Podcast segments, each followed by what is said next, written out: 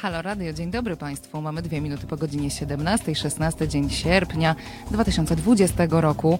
E, żeby Państwo nie myśleli, że to ja się tutaj spóźniam te dwie minuty, po prostu piosenka była bardzo ładna i Krzysztof, nasz nowy realizator, e, a przynajmniej ze mną nowy jakoś tak e, dzisiaj, postanowił tę piosenkę zagrać do końca. No i bardzo dobrze. Mm, a teraz już zaczynamy program psychologiczny. Dziś dwa bardzo ważne tematy. Pierwszy związany z chorobą, o której nadal bardzo mało, zbyt mało mówimy. Drugi, e, druga część programu poświęcona społeczności LGBT.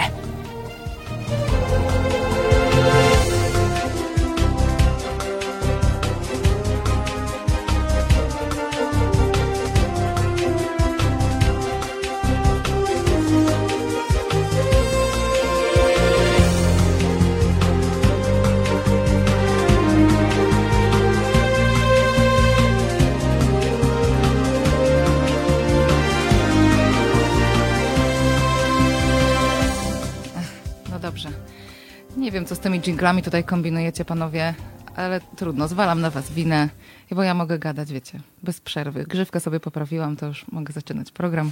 Proszę Państwa, y, tak jak wspomniałam, pierwsza część programu y, będzie poświęcona mm, tematowi y, takiego zaburzenia. Nie, źle mówię, nie będzie poświęcona tematowi zaburzenia, tylko będzie poświęcona osobom, które z tym zaburzeniem żyją. Temat ważny dlatego, że nadal bardzo mało o tym zaburzeniu mówimy. Mam wrażenie, że depresję odmieniamy już przez wszystkie przypadki. Od kilku lat jest to temat objęty coraz mniejszym tabu, coraz więcej osób mówi o tym, że doświadczyło depresji mm, i mam wrażenie, że mamy większe zrozumienie dla mm, tego zjawiska. Natomiast o y, tym, że prawie, tak się szacuje, 11% naszego społeczeństwa, społeczeństwa żyje z jakimś zaburzeniem ze spektrum dwubiegunowości, nadal mówi się mm, jakoś y, bardzo mało. Dzisiaj o takich różnych biegunach w zasadzie będziemy mówić przez cały program. Y, to y, łączy mm, te dwie godziny ze sobą. W, pierwszym, w pierwszej godzinie, no właśnie, dwubiegunowość, choroba afektywna dwubiegunowa. W drugiej godzinie będziemy za to mówić więcej o niebinarności, czyli jak czujecie Państwo, idziemy w różnorodność. W pierwszej godzinie mm, Będą mi towarzyszyć dwie osoby. Dwie osoby bardzo wyjątkowe i bardzo się cieszę, że przyjęły zaproszenie do dzisiejszego programu, mm, bo y, często tutaj pojawiają się specjaliści i specjalistki, E, którzy, które mówią na temat różnych zagadnień z punktu widzenia teoretyków bądź praktyków, ale w sensie mm, pracy zawodowej z danym tematem. Natomiast dzisiaj e, w programie goszczę dwie osoby, które e, doświadczenie choroby mm, mają w sobie, to znaczy po prostu żyją z diagnozą choroby afektywnej dwubiegunowej, czy też zaburzenia afektywnego dwubiegunowego.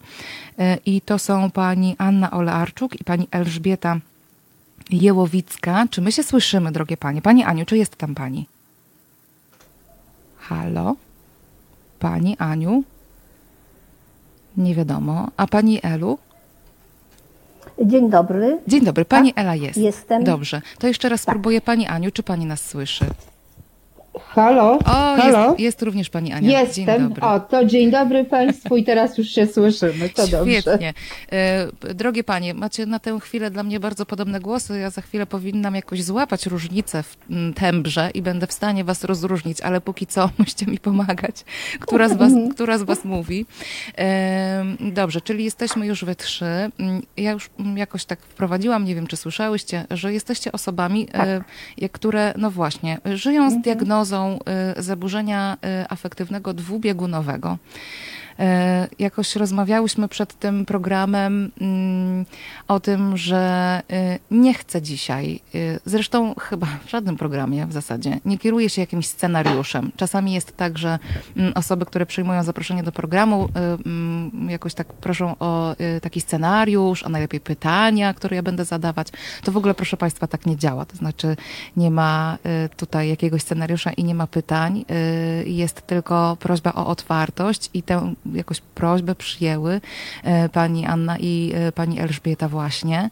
Otwartość w mówieniu o sobie, o swojej historii. Do tej otwartości zapraszam Państwa również na czacie. E, Piszcie na YouTubie, na Facebooku, piszcie też w aplikacji.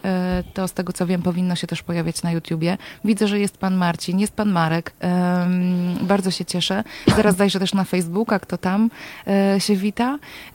Piszcie o swoich doświadczeniach, jeżeli macie taką otwartość. Piszcie o tym, co myślicie na temat tego, co tutaj pada na antenie. E, Ale też możecie dzwonić e, pod numer 22 39 059 22. Możecie też pisać na teraz małpa.halo.radio albo bardziej anonimowo na frejusmałpa.halo.radio. Chcę powiedzieć, że odbieram wszystkie wasze maile i wszystkie je bardzo wnikliwie czytam. Nie zawsze mam możliwość odpisać, ale to w końcu nastąpi. E, dobrze. Drogie panie, pani Aniu, pani Elżbieto, chciałabym na początek e, i te, to pytanie akurat ustaliłyśmy, bo ono jest jakieś takie otwierające. Mm, Myślę o zaburzeniu y, dwubiegunowym, tak zwanej dwubiegunówce, w taki sposób, że mm, ona jest o tyle podstępna, że mm, bardzo często osoby y, chorujące na to zaburzenie y, mm, funkcjonują przez wiele, wiele lat, kilka, kilkanaście, czasami kilkadziesiąt lat bez świadomości funkcjonowania w chorobie. Z jakiegoś powodu tak jest, że bardzo często y, diagnoza choroby dwubiegunowej jest y, mm, wcześniej mylona z depresją nawracającą na przykład i jakoś no właśnie, powoduje to szereg problemów, e, z jakimi i trudności, z jakimi borykają się osoby mm, funkcjonujące z tą chorobą. Jak było u pań? Jestem jakoś bardzo ciekawa, jak to mm, przebiegło u pań, że pani dzisiaj już wiecie, że macie tę diagnozę, że w ogóle co was skłoniło do tego, żeby się zgłosić do specjalisty, który, czy do specjalistów, którzy mogli taką diagnozę postawić. Pani Elu, czy możemy zacząć od jakiegoś takiego, jakiejś takiej opowieści od pani?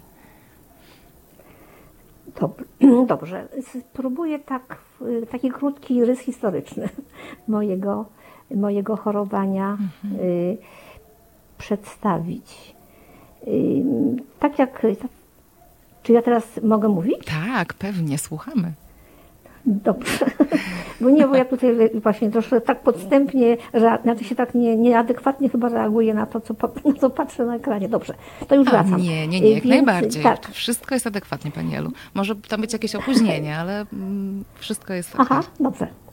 Okej. Więc jeśli chodzi o moją historię spotkania z, diagnozą y, choroby afektywnej dwubiegunowej, to teraz mogę powiedzieć z perspektywy lat posiadania diagnozy, że y, ja nie byłam faktycznie świadoma tego mm, przez jakiś czas. W tej chwili nie potrafię określić, czy to było kilka miesięcy, czy to było więcej niż rok lub dwa. Natomiast tak, y, myślę, że faktycznie miałam takie kryzysy charakterystyczne dla tej choroby, czyli y, okresy podniesionego nastroju naprzemiennie z okresami takiego nastroju mocno obniżonego. I dopiero wtedy, kiedy jeden z tych kryzysów y, miał taki bardzo mm, silny przebieg, y, który doprowadził mnie do tego, że, że się znalazłam w szpitalu, to wtedy to był ten moment, kiedy, kiedy właśnie y, zostałam skonfrontowana z takim faktem, że ja jestem osobą z, y, z tak zwaną dwubiegunówką. Mhm. Pani Elu, ale pani mówi, To że był- trafiła pani tak. do szpitala e, w tym e, stanie e, tak zwanej manii, czy w Nie, depresji? w stanie głębokiej depresji. Depresji. W stanie głębokiej depresji, która w sumie skończyła się próbą samobójczą. Okej. Mhm. I, I dlatego to był taki bardzo głęboki kryzys i jakby nie mogło się wtedy stać inaczej. To już nie była, to już nie była, to nie był moment na jakąkolwiek poradę, tylko to był moment, y, kiedy musiałam się znaleźć w szpitalu, bo takie są, tak się, takie się procedury uruchamiają w momencie, kiedy ktoś podejmuje taką próbę. I no i od tego, od tego momentu, a było to około no, ponad 20, około pie- 25 lat w tym momencie, czyli byłam naprawdę całkiem dorosłą osobą.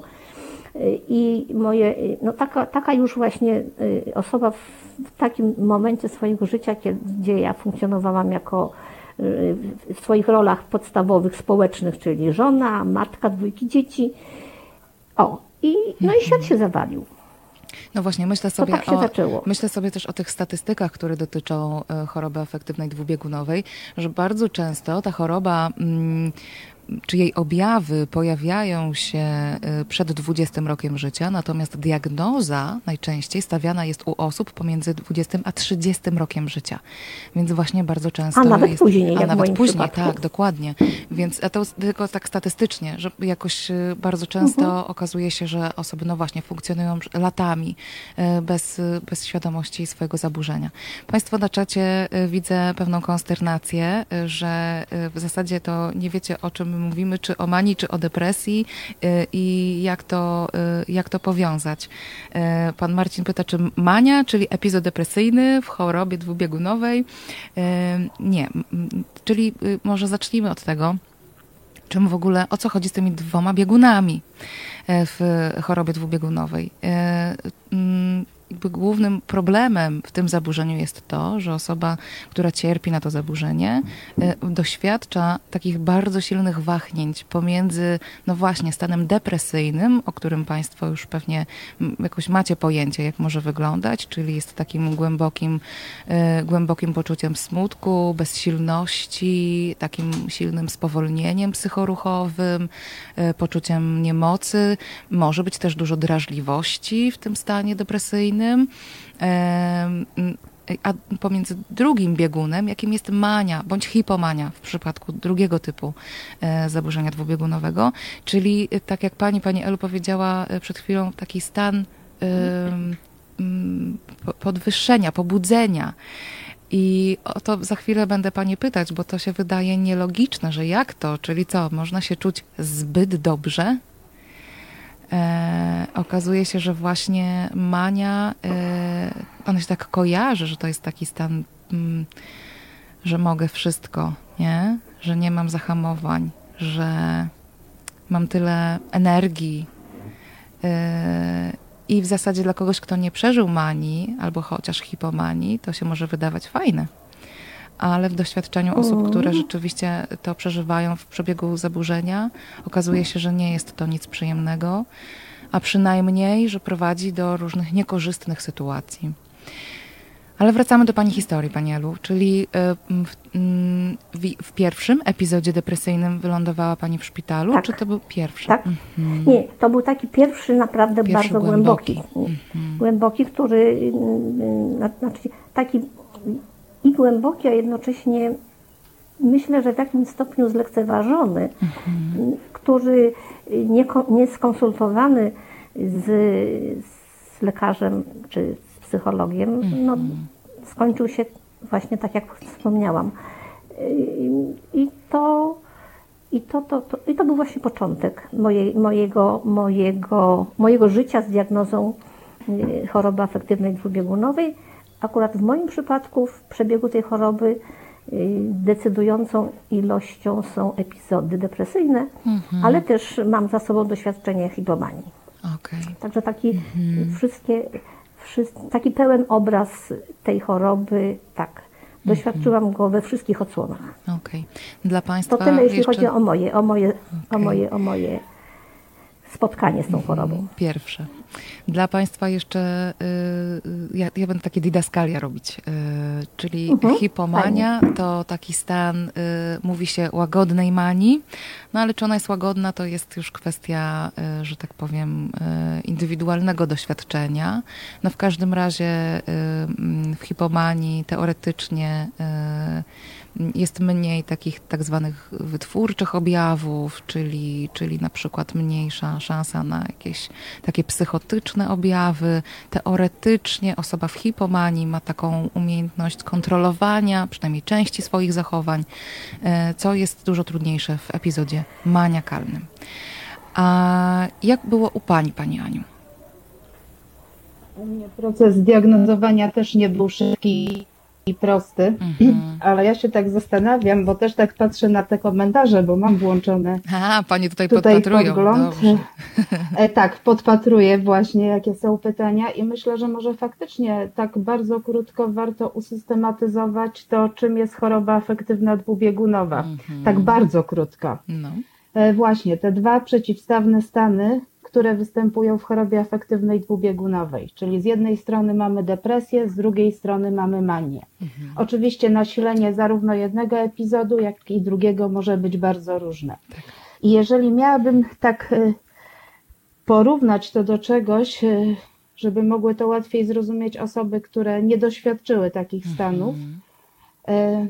Depresję myślę, że można porównać do takiej głębokiej i długotrwałej żałoby, tylko nie mamy nieboszczyka. Mhm. Natomiast jeżeli chodzi o manię, to jest taki e, stan bardzo euforyczny. Można go porównać ze stanem takiego ostrego zakochania, tylko że często jeszcze dochodzą takie objawy takiej drażliwości, takie uczucia e, szybkiego niecierpliwienia się. Gonitwy takie, no, myśli. powiedzmy, nie? Mhm. E, tak, dokładnie. Ja już właśnie w objawy na razie nie chcę wchodzić. Mhm, I teraz, e, jeżeli chodzi o manię, bo jeżeli dobrze zapamiętałam, powiedziała Pani coś takiego, że e, mania potrafi być przyjemna i że, e, Mm, że się może tak- wydawać, że się może Mhm. wydawać osobom, że, że w zasadzie stan takiej, mm, no właśnie euforii, nie? To w naszym Mhm. języku się kojarzy jednak Tak, właśnie bardzo pozytywnie. Ale ja chcę do drugiego zdania, które pani powiedziała, że nie No. zrozumie tego ten, kto nie przeżył manii albo chociaż hipomanii. Więc Mhm. No. powiem odwrotnie. Mhm. E, Właśnie ten stan taki fajny, przyjemny, w którym funkcjonujemy no z reguły jeszcze bardzo dobrze, e, to jest właśnie stan hipomanii. I to jest stan, który bardzo łatwo przeoczyć, jeżeli chodzi o diagnozowanie. E, Natomiast stan manii to już jest taka mania, gdzie faktycznie no, jesteśmy pełni energii, e, czujemy się wszechmocni, mamy gonitwę myśli, Ale też, praktycznie ale nie, też śpimy, nie śpimy, nie jemy. no właśnie. No. Właśnie, dokładnie. Więc tutaj tych objawów już takich jest bardzo dużo. I teraz wracając do diagnozowania i do tego, jak to u mnie wyglądało. E, Początki oczywiście gdzieś tam sięgają okresu dorastania, ale to absolutnie nie były jeszcze wtedy zaburzenia tego typu. E, Natomiast taki duży kryzys u mnie miał miejsce w 2002 roku. E, I wtedy to już, już była, najpierw to była bardzo duża depresja, a później, ale to już dopiero po latach mogłam stwierdzić, wiedząc, że mam diagnozę dwubiegunówki, e, włączyły się stany mieszane. To taka jedna uwaga dla osób, które nas słuchają. E, Depres, właśnie choroba afektywna dwubiegunowa. E, O, to, o czym mówimy tak najprościej, czyli że jest depresja i jest mania, to jest tylko jeden z Tak. przebiegów, jeden z rodzajów Jeden z typów, dwubiegunówki. Dokładnie. Jest coś takiego jak stany mieszane. To jest taki przypadek, w którym jednocześnie są i jakieś objawy, na przykład tak jak było u mnie, wszystkie objawy depresji, tylko że tak jak normalnie w depresji, my nie mamy siły, głównie zalegamy w łóżku, nie jesteśmy zdolni do jakiejś aktywności. Ja miałam tak zwany bardzo duży napęd, czyli to jest to, co normalnie występuje tak, w takim klasycznym przypadku w manii. Więc były wszystkie straszne myśli, y, przekonanie o w ogóle braku jakiejkolwiek przyszłości, o kompletnej własnej nieprzydatności, być, byciem tylko ciężarem, totalny smutek, brak jakichkolwiek uczuć pozytywnych, jednocześnie no, zalanie tymi wszystkimi negatywnymi. To to jest poczucie siedzenia w jakiejś wielkiej, ogromnej dziurze, z której po prostu nie ma żadnego wyjścia. I wszystko, co widzimy przed sobą, to jest albo jedna wielka czarna ściana, albo coraz gorsze scenariusze. I w takim stanie, jeżeli właśnie jeszcze do tego dołożymy taki bardzo duży napęd, czyli ja ciągle chodziłem, ja się nie mogłam zatrzymać praktycznie. Jak siadałam, to od razu się zrywałam. To było coś, co właśnie też doprowadziło do tego, że byłam w stanie podjąć próbę samobójczą. I to się zdarzyło na, no, w marcu 2003 roku. E, I podobnie jak u Eli. Trafiłam do szpitala i wtedy zaczęło się diagnozowanie i dopiero wtedy zaczęło się leczenie. To, co się działo wcześniej właśnie ze mną, to było coś potwornego, proszę Państwa, dlatego że ja kompletnie nie wiedziałam, że ja choruję. Nie wiedziałam, że to są rzeczy, które po pierwsze, to nie jest tak, że coś takiego zdarzyło się tylko mi i tylko mnie dotyka, tylko że dotyczy to wielu ludzi na całym świecie i że co ważniejsze, że z tym można faktycznie coś zrobić, że to jest po pierwsze stan, który nie jest stanem trwałym, tylko on też będzie się zmieniał, a po drugie to jest coś, co można leczyć. Myślę sobie, wtedy że to, jest, trafiłam, że to jest mhm. coś, e, co w doświadczeniu mają osoby, które w ogóle dowiadują się o jakiejś e, swojej diagnozie w kontekście zaburzenia psychicznego, nie? Że Mhm. taka myśl o tym, że aha, czyli to takie złe samopoczucie, to nie jest tak, że ja jestem jakąś najgorszą osobą na świecie, tylko Mhm. że to jest jednak zaburzenie, nie?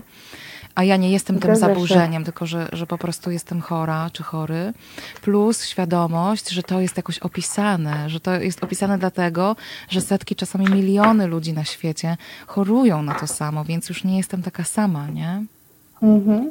I dlatego też jednym z takich haseł, jednych z kampanii, w tej chwili już nie pamiętam, y, która to była, ale było jestem sobą, nie chorobą. Mm, tak, Zresztą to jest nasze też nasze F-kropkowe tak. e, hasło. Mówię nasze F-kropkowe, dlatego że taka mała dygresja. Obie z Elą jesteśmy związane z Fundacją F. Kropka, której tutaj przedstawiciele też regularnie goszczą u Tak, my się tu doskonale z F-kropką znamy, oczywiście, że Mhm. tak. E, No dobrze, dziękuję Pani Aniu.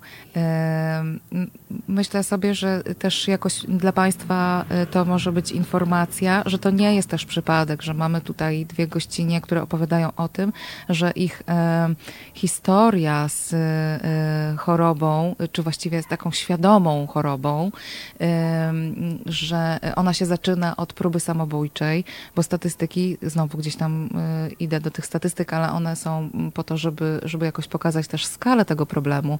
Mówią o tym, że nawet połowa osób, które żyją z diagnozą e, zaburzenia afektywnego dwubiegunowego jakiegoś rodzaju próbę samobójczą podejmuje. Mm, I stąd bardzo często te historie właśnie tak się rozpoczynają. I dopiero trafienie do, do szpitala bądź na jakiegoś innego rodzaju terapię mm, y, dopiero pozwa, pozwala ten fakt y, na zdiagnozowanie y, tego zaburzenia.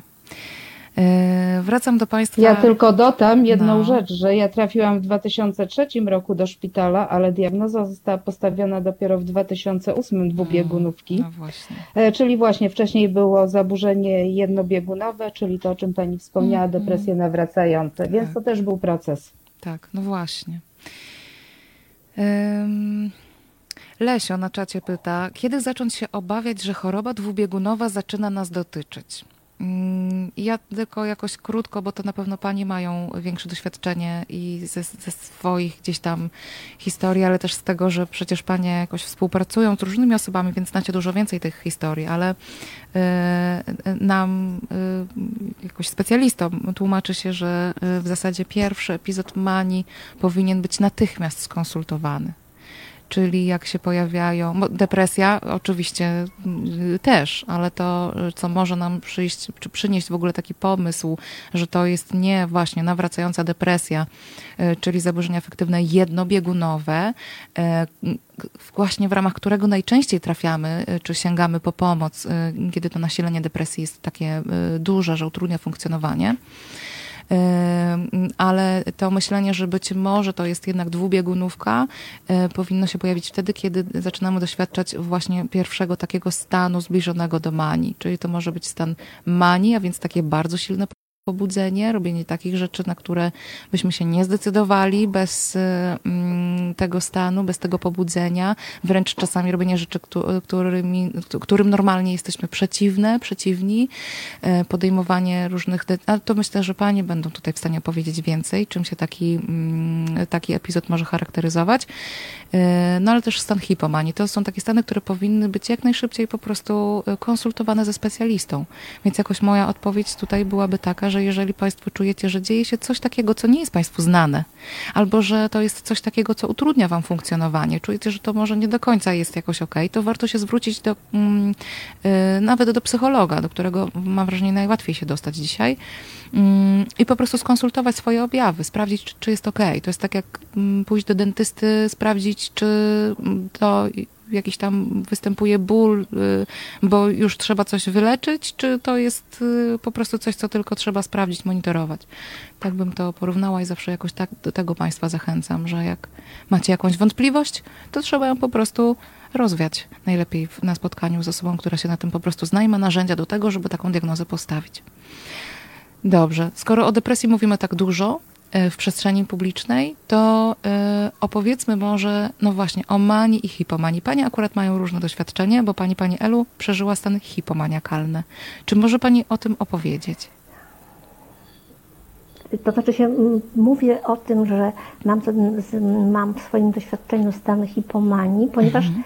tak to oceniam y, z własnej perspektywy, nie tylko odwołując się do tego, jak to zostało sklasyfikowane przez y, lekarza. Mhm. Y, I, I też to jest takie bardzo. Hmm, myślę, że to jest w ogóle bardzo trudne do określenia tej, w tym znaczeniu, że hipomania bardzo łatwo może przejść w stan y, maniakalny i często myślę, że to nie jest czytelne ani dla osoby, która taki kryzys y, przeżywa, jak również y, dla, a tym bardziej trudne dla lekarza o tyle, że lekarz wie tyle, co opowie mu pacjent, tak? tak?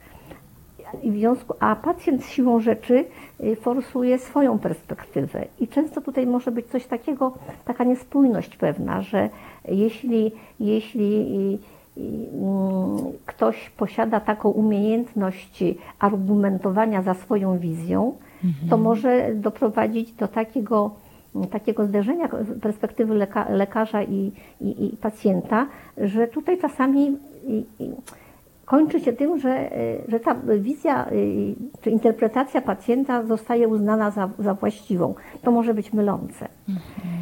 Ale też to może być wynikiem tego, że nikt nie chce chorować tak na 100%, prawda? Aha. Lepiej jest mieć mhm. takie poczucie, że, że ta choroba jest w tle. Nie ale, jest ze mną tak ale, źle. Ale, nie, nie tak, jest ze mną tak, tak, tak źle. Tak, właśnie, właśnie. Szukać takich powodów, argumentów, doszukiwać się takich momentów, które będą świadczyły o tym, że to no to, że to właśnie jest raczej hipomania niż mania. Ja mhm. myślę, że to jest nie do rozstrzygnięcia. Mhm. Ja myślę sobie też, że to jest nie do końca objawy. potrzebne. No właśnie, że to jest nie do końca potrzebne, tak, żeby ja którąś tak z etykiet uważam. przypinać, prawda? Mhm.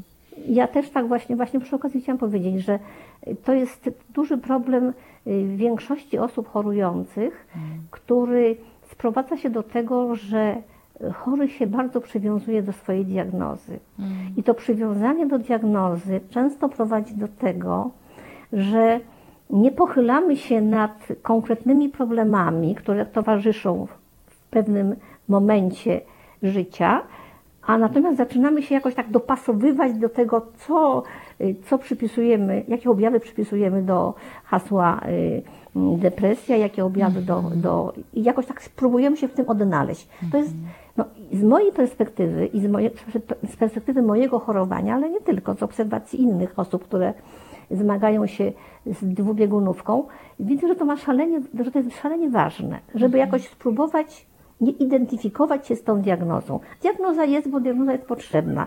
Potrzebna z tego powodu, że ułatwia w ogóle funkcjonowanie w tym systemie mm, leczenia się. Mhm. Też no, jest to jakaś płaszczyzna komunikacji między lekarzem, psychologiem a pacjentem mhm. i tak to trzeba traktować. Jest to jakaś taka taka, taki, taka mm, podstawa wymiany informacji. Tak, że lekarz Natomiast musi coś wpisać sama diagnoza w rubryce. nic nie znaczy tak naprawdę. Mm, tak. tak.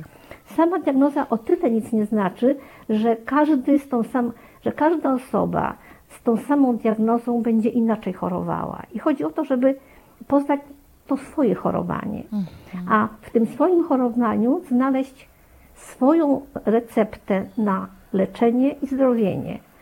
To jest bardzo, bardzo ważne. Ależ to ładnie Pani powiedziała, Pani Elu, żeby się jakoś poznać siebie w tym chorowaniu i znaleźć swoją receptę na to. No. We współpracy ze specjalistami, ale jednak po swojemu, w tym sensie, żeby się nie zamykać jakoś w tej etykiecie, nie? Tak. Mhm. Mhm. Ładne. Ja jeszcze może na, na koniec powiem coś takiego, że ja, ja teraz no, jestem w okresie bardzo długiej remisji. Mhm. W zasadzie nie uważam się za osobę chorującą. Jestem, jestem osobą, która posiada diagnozę choroby afektywnej dwubiegunowej. Ma w doświadczeniu to, to zaburzenie, tak, ale nie jest... Mam, ale tą, tak, tę diagnozę już dawno schowałam do szuflady. Wiem, że ją mam, ale ona już nie determinuje w takim stopniu, jak do niedawna determinowała moje życie. Hmm. I to jest, moje, to jest takie, takie moje zwycięstwo w tym zderzeniu z dwubiegunówką. Hmm tym pozytywnym akcentem y, zakończymy tę część, ale nigdzie Państwo nie odchodźcie, bo po przerwie wracamy y, i rozmawiamy dalej o tym zaburzeniu. Y, tym razem posłuchamy, y, co się działo, w, czy czym się charakteryzowały y, takie epizody manii y, u drugiej naszej gościni. Bardzo krótka przerwa, gramy muzykę. Krzysiu, co to będzie? Aha, widzicie? Teraz się gubi, nie wie, który guziczek. Już wiem, który guziczek. To będzie piosenka The World Is Not Enough zespołu Garbage, znana z filmu o Jamesie Bondzie. Uuu, pięknie. Halo Radio. Cześć, nazywam się Renata Gabrielska i wspieram Halo Radio, jedyne w Polsce medium obywatelskie. www.halo.radio ukośnik SOS.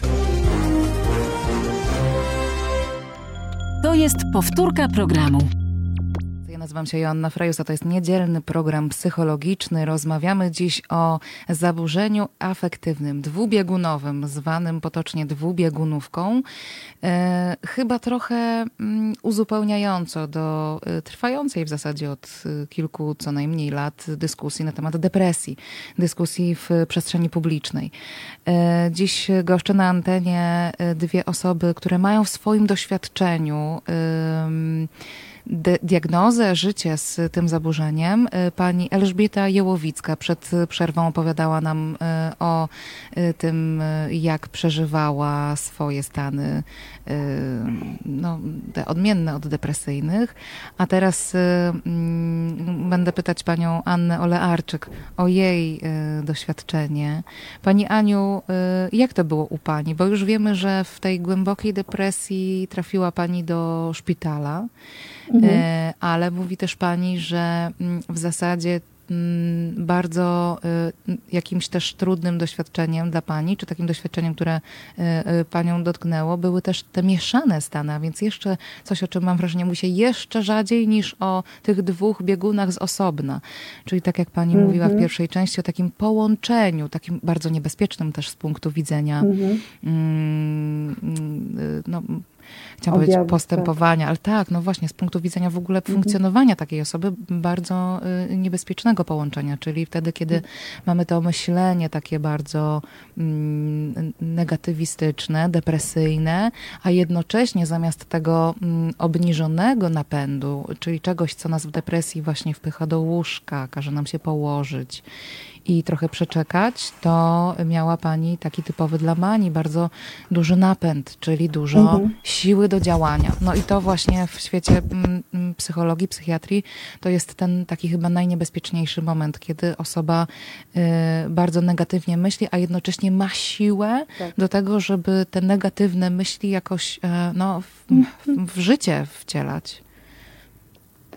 No, warto może wspomnieć o tym, że w przypadku depresji i leczenia depresji, właśnie taki bardzo groźny moment to jest wtedy, kiedy zaczynają już działać leki antydepresyjne, ale tak, jeszcze dokładnie. nie ujawnia się w pełni ich działanie, ponieważ osoba w depresji już zaczyna mieć siłę, żeby wstać z łóżka, a jeszcze to myślenie jest kompletnie zmienione. Dokładnie. No, czyli to tak można trochę może do tego porównać. Ja tak jeszcze na moment chciałam się cofnąć, e, bo do tego miejsca, gdzie była mowa o tym, kiedy się, jak się zorientować, że ze mną coś no. na przykład się dzieje, prawda? E, to, o czym pani powiedziała, to jest bardzo, bardzo ważne. Gdy dzieje się coś, co nie jest nam znane. Mhm.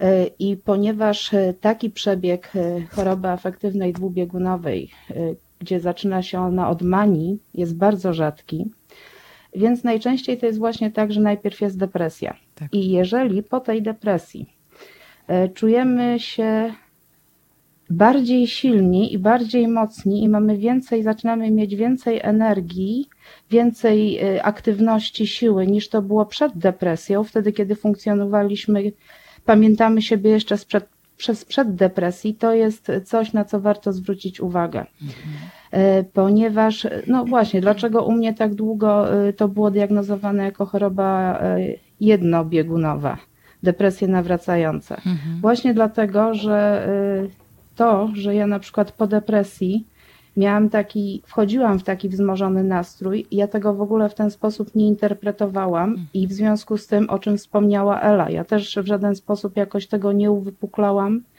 w trakcie rozmów trakcie z lekarzem. rozmów, tak. tak. Mhm. Bo ja to traktowałam po prostu jako coś takiego, że aha, no to byłam w depresji, nie miałam siły, ileś tam rzeczy zawaliłam, no to teraz się zbieram w sobie i to Tak. wszystko robię. I co jest też ważne, Pani Aniu, mam wrażenie, że warto powiedzieć, że bardzo często dokładnie tak e, też otoczenie e, te stany interpretuje, prawda? Mhm, że można tak. by pomyśleć, że no przecież rodzina na przykład mogłaby zauważyć, nie? że coś jest nie halo. Ale y, właśnie to jest takie częste też, to co pani mówi, że u pani była taka myśl, że to jest, no po prostu teraz się właśnie wzięłam w garść, nie? E, mm, że to jest y, właśnie efekt tego, że, że właśnie wzięłam leki i, i teraz mi jest lepiej, więc zaczynam sobie ogarniać. I dokładnie tak samo interpretuje to rodzina. Aha, no dobrze, było źle, było źle, nie było tej siły, nie, nie, nie było tych możliwości działania i teraz są oto, no więc jest teraz to takie wzmożone działanie, no bo y, jest więcej rzeczy do ogarnięcia. Mhm. I to jest kolejna pułapka tego zaburzenia. No.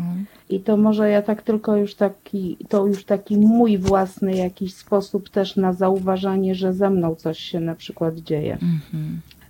Y, to wtedy, wtedy, jeżeli na przykład coś robię albo o czymś myślę i przestaję móc się zatrzymać, żeby to Okej. tak zobrazować, na przykład, nie wiem, siadam i wieczorem zaczynam robić coś, co mnie interesuje.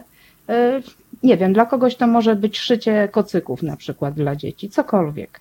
I jeżeli jest tak, że ja szyję 50 taki kocyk, jest już trzecia nad ranem, a ja dalej chcę szyć, ja dalej nie czuję tego zmęczenia, to już coś jest bardzo mocno nie tak.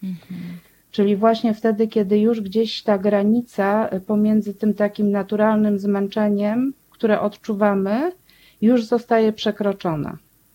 I jeżeli coś takiego się zdarzy raz czy dwa, bo nie wiem, na przykład mamy mnóstwo rzeczy z pracy, które tam gdzieś nas mocno nakręcają, na, nakręcają i powodują, że z tego powodu siedzimy, pracujemy i nie możemy się oderwać, to okej, ale jeżeli coś takiego trwa kilka dni, zaczyna trwać dłużej, to i zaczynamy mniej spać, mniej jeść, zmienia się nasza aktywność. Na pewno warto wtedy już się wybrać do lekarza i porozmawiać.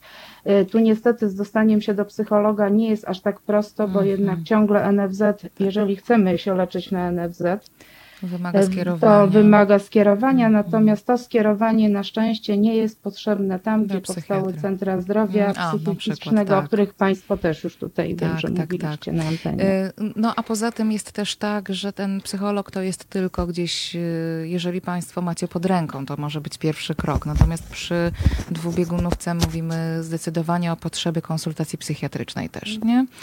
I jeżeli chodzi tak o same jeszcze objawy, no to właśnie, jakie były u mnie. A, i o to chodzi, że przejście pomiędzy hipomanią a manią jest naprawdę bardzo, bardzo płynne. mm, no E. Dla mnie tym, właśnie, jeżeli chodzi o objawy na przykład, to jest coś takiego, że już w hipomanii zaczyna się takie o wiele szybsze myślenie. Mhm. I to naprawdę jest szybsze myślenie. To jest tak, że, że mnie wtedy irytują osoby, Które e, za wolno mówią, nie? które, które za wolno mówią, za wolno myślą. Za wolno Oczywiście reagują, wtedy, no. tak, wtedy, kiedy ja jestem, nie jestem w tym podniesionym nastroju, to jest wszystko okej. To nie jest tak, że te osoby spowalniają, tylko ja przyspieszam. Mhm. I to jest okej. I to jest fajne, bo to właśnie powoduje, że ileś, o ileś rzeczy więcej gdzieś tam jestem w stanie jednocześnie przetwarzać. Ale to bardzo płynnie potrafi przejść w gonitwę myśli. Czyli w stan, w którym już y, nie panujemy nad własnymi myślami, one już są porwane, one są chaotyczne.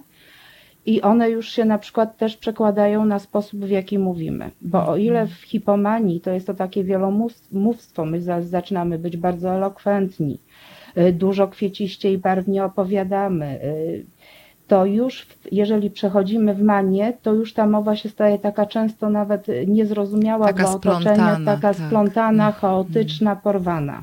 Nowe słowa się wymyśla wtedy, nie? Też takie neologizmy się pojawiają. Zgadza się, tylko ja się zawsze zastanawiam wtedy, czy większość poetów ma hipomanię, czy nie ma hipomanii. Też miałam taką myśl. Jak się uczyłam o tym zaburzeniu, to też miałam taką myśl. Mówię, Prawda? Kurczę, ja to No robię. Jak właśnie. piszę, to tak lubię, nie? Coś tam sobie wydumać.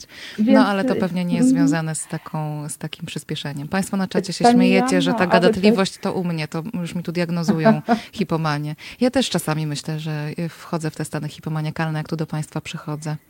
Ale Także Pani tak. Janno, bo to jest jeszcze jedna rzecz. To, No. o czym już wspominała Ela, że każdy z nas choruje inaczej, ponieważ Tak. każdy z nas jest innym człowiekiem. To też nie jest tak, że, ta, że te choroby, wszystko jedno, czy to jest schizofrenia, czy dwubiegunówka, Mhm. czy cokolwiek innego, że to jest gdzieś w oderwaniu od nas i gdzieś tam zawieszone Tak. w przestrzeni. Nie, to się nakłada na nas, na nas, którzy jesteśmy ludźmi. Tak. Ze swoimi osobowościami, osobowościami, charakterami, nawykami, wiekiem, wagą, wzrostem, płcią, wszystkim. I w związku z tym u każdego pewne rzeczy manifestują się inaczej. Jedną z takich e, właśnie cech manii jest ta taka bardzo duża niefrasobliwość i pochopność chociażby w wydawaniu pieniędzy. Tak. I to jest tak, że na przykład są osoby, a jeszcze w przypadku właśnie manii, my y, często jesteśmy bardzo hojni, bardzo często głównie sprawiamy prezenty otoczeniu na przykład, a nie sobie. Mhm. I słyszałam o przypadkach, y, kiedy na przykład pan, będąc w Mani, on kupił dwa albo trzy samochody jednocześnie właśnie dla swoich przyjaciół. Wziął kredyty i od razu. Y, To też, I myślę, że to też jest kolejne niebezpieczeństwo, bo my w hipomanii, w manii, y, jeszcze zanim właśnie tak już zupełnie się nie rozlecimy, jesteśmy bardzo przekonujący. I to też powoduje, że o wiele łatwiej wtedy jest nawet uzyskać kredyty, tego typu rzeczy. Tak. Czyli takie bardzo, no i tak, u Tak, bo to nie jest jeszcze, będzie... bo to nie jest Mhm. tak jak w schizofrenii epizod y, psychotyczny, gdzie w Nie. zasadzie y, można, no nie zawsze, ale bardzo często jednak wyłapać te sygnały, że tu jest coś, nie, jakiś wytwór Mhm. Tak. y, wyobraźni grany.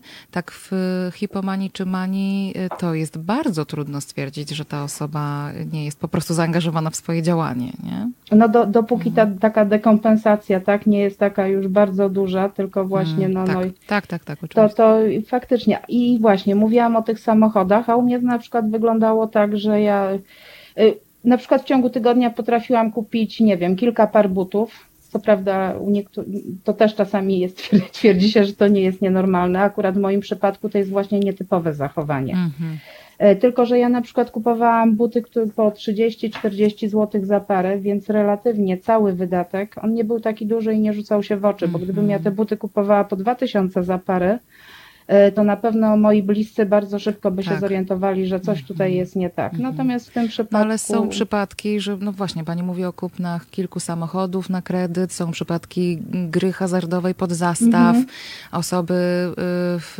w tym zaburzeniu, właśnie w, w tym epizodzie maniakalnym potrafią y, oszczędności życia gdzieś przegrywać, przepuszczać, mówiąc kolokwialnie, ale wydaje mi się, że też jest bardzo ważne, żeby powiedzieć o tym aspekcie związanym z relacjami że jest, y, że, że to jest też. y, mm, Ja, ja gdzieś y, oczywiście mm, bywam na forach na przykład osób gdzieś powiązanych z różnymi zaburzeniami, osób, które o swoich zaburzeniach mówią i na przykład y, mm, byłam na takim forum, y, gdzie osoby z chorobą afektywną dwubiegunową nazywa się czadzikami i dużo jest takich historii, że właśnie, że, że z czadzikiem jest bardzo trudno być, nie? Że Mhm. dużo jest... y, O, ja nawet sobie, proszę Państwa, zapisałam taką jedną wypowiedź i oczywiście nie powiem Państwu, skąd ta wypowiedź jest, e, jakby zachowując tutaj szacunek dla osób, które się na tej grupie wypowiadają, ale e, taka, taka wypowiedź, że trudno jest kochać. Że człowiek cierpiący na to zaburzenie czuje mnóstwo emocji naraz. I gniew, i złość, obrzydzenie, błogość, rozkosz, radość. Wszystko się miesza w wielkim emocjonalnym kotle, a zatem pozostaje tak naprawdę bardzo niewiele miejsca na miłość. E, Czy to jest jakoś paniom bliskie? Pani Elu, czy pani to jakoś jest znane z doświadczenia? Tak, jeśli chodzi o mm, y, relacje, które y, bardzo y, cierpią w- fazach kryzysów tych depresyjnych i, czy maniakalnych, to znaczy relacje z osobami najbliższymi przede wszystkim, ale nie tylko. Również z przyjaciółmi, z y, współpracownikami, y, bo to jest tak, że nasze, nasza dekompensacja y, nie tylko nas dotyczy, dotyczy również właśnie naszych rodzin, które w jakimś sensie zaczynają, tak jak się mówi, że osoba uzależniona, że osobie, to, osobie uzależnionej towarzyszą os- osoby bliskie, które są współuzależnione. To y, osobie chorującej na przykład na dwubiegunówkę czy schizofrenię towarzyszą osoby y, bliskie, które są w takim, takim trybie współchorowania.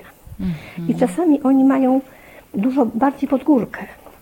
Oni mają bardziej, dużo bardziej pod górkę z tego powodu, że po pierwsze muszą się uporać z faktem, że ktoś z, z najbliższych osób no, jest inny, obojętnie co pod tym rozumiemy, a jednocześnie muszą stawić temu czoła z tego powodu, że są tą zdrowszą częścią rodziny, biorą na siebie odpowiedzialność na, za tą osobę, która, której by należało mm, jak najbardziej pomóc, a jeszcze tego nie potrafią zrobić. Tak, I bo nim- też nie mają wsparcia, nie? Wszyscy tego Umówmy nauczą. się. No. Tak.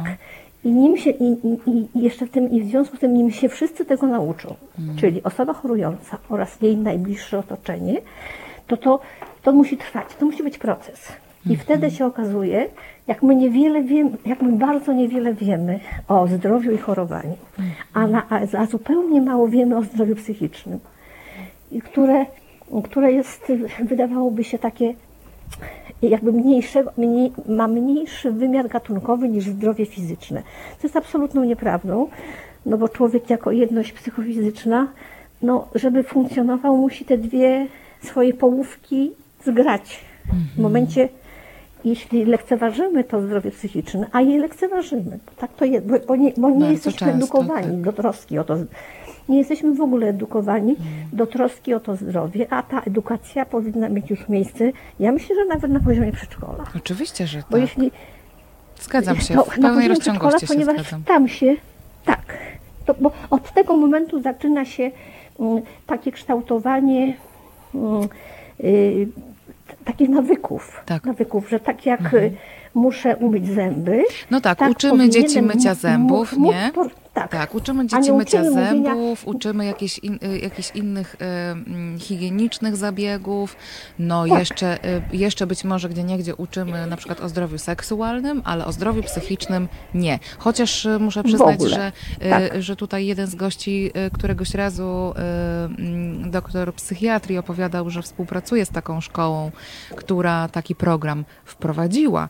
No i wspaniale, ale to jest jednak jakiegoś rodzaju, wyjątki. tak, wyjątek, niestety, a nie reguła. To są wyjątki. Zasadzie, tak, zasadzie należałoby życzyć wszystkim dzieciom, młodym ludziom, żeby było im dane, y, żeby system edukacji zabezpieczał właśnie to, y, to, to takie przyuczenie, do, do, ale też takie, ale nie, nie tylko na zasadzie zajęć dodatkowych, tylko Tak. jako program, jako, Oczywiście, jako podstawie, istotny tak. program.